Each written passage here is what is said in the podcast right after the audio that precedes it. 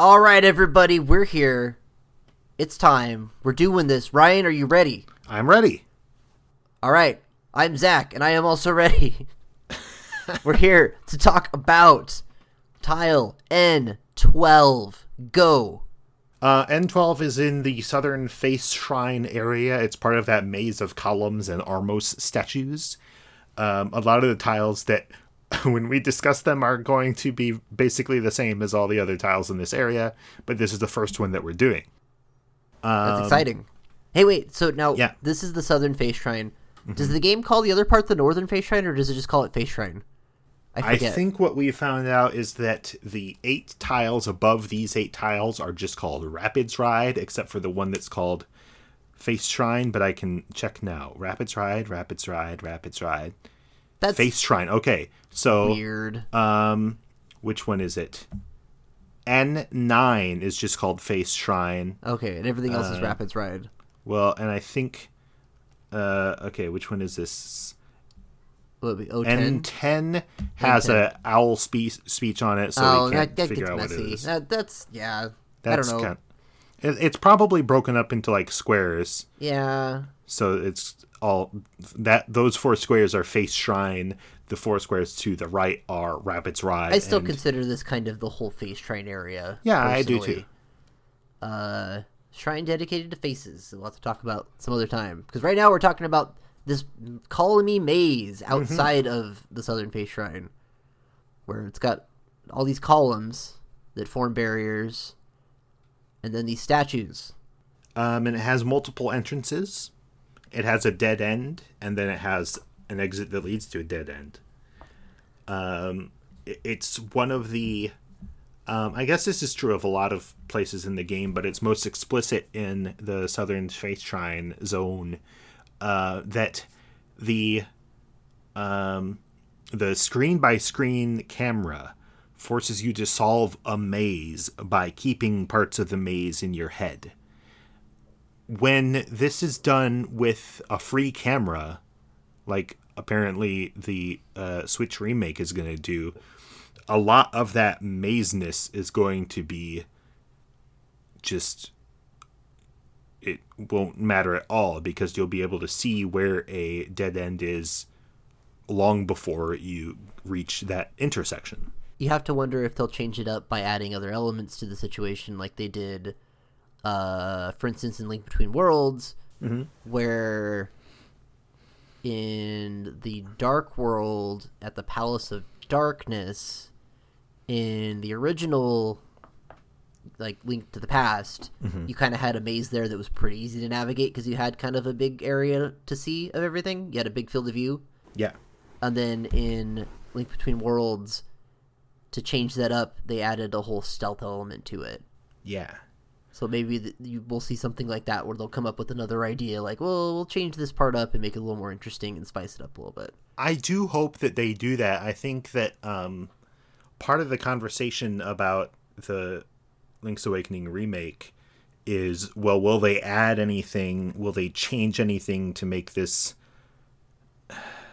Like, part of it is, will it be worth 60 bucks to get, like, if this is just the same thing but on the Switch? I don't know if yeah. that's exactly the conversation that I want to have, but I do think that it's kind of wasting an opportunity uh, to just, you know, switchify the deluxe version and not add anything and not, you know, It's it's difficult because at the time of recording we don't know, and like by the time this goes up, they might have said whatever really secret is. thing they're doing to make this game seem amazing. Which I've got some ideas. well, why don't you? Um, this is great then.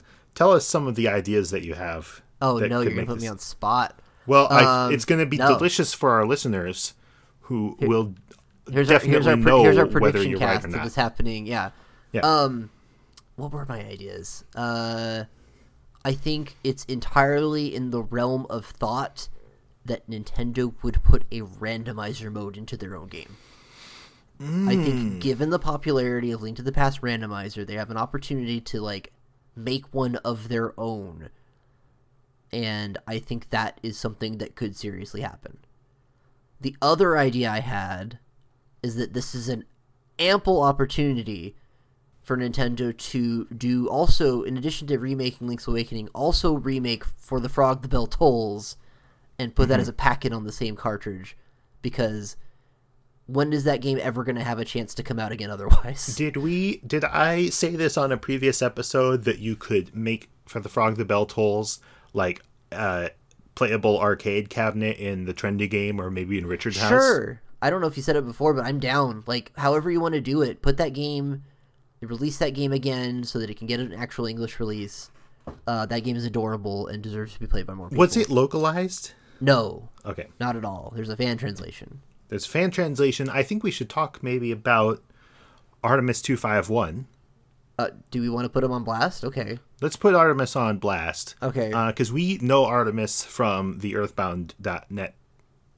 yeah, you're right. No, no, no. Just just leave it like that. That's good. That's good. People don't, people will know. People will know. And, uh, well, he He helped translate that game. He tra- helped translate that game. He's done also- a lot of work, like investigating Link's Awakening too. Yeah, he's done a I- lot of that stuff. I'm gonna. Is he responsible for the utilities that have let people do ROM hacks of this? I cannot speak to that yet. I'm not an expert in that yet. I saw that there are a couple of ROM hacks of this um, that seem to. They're not like full re like new worlds, but they kind of remix the existing map in certain ways. people have done like translations and stuff before. How do I look at who did this? But I definitely remember reading an Artemis like uh like he's done like breakdowns of because like all the information in the game for the underworld stuff is all on one big map, mm-hmm. and so you can do some really weird like I'm gonna walk this way and now I'm in this dungeon and now I'm in this cave and now I'm in the final area kind of stuff Oh, there's it's all it's all laid out on one big map that's really difficult to navigate because if you move the wrong way you break stuff Oh, I know all about that. In the original Game Boy version, there's a trick you can do where you hit select as you move between screens. Do you know about this? uh i know about it but i've never messed around with it Uh, well, I messed around with it when I was a young, foolish man, and I, I, th- I think what happens is for a lot of the like dungeon ultra map, uh, a lot of the tiles are just the northwest corner of the first floor of Eagle's Tower. That's like the default tile that they pasted in all the empty spaces. uh-huh And so what ended up happening was I warped myself into Eagle's Tower early. I left the tower. I ended up standing in the side of the tower, which hadn't had no ladder leading up to the entrance because it hadn't been turned around. And then I guess I, for some reason, saved my game so that I would always be stuck standing caught in the side of the tower. That's fantastic. And uh well i was dumb back then. We all make mistakes. Mm.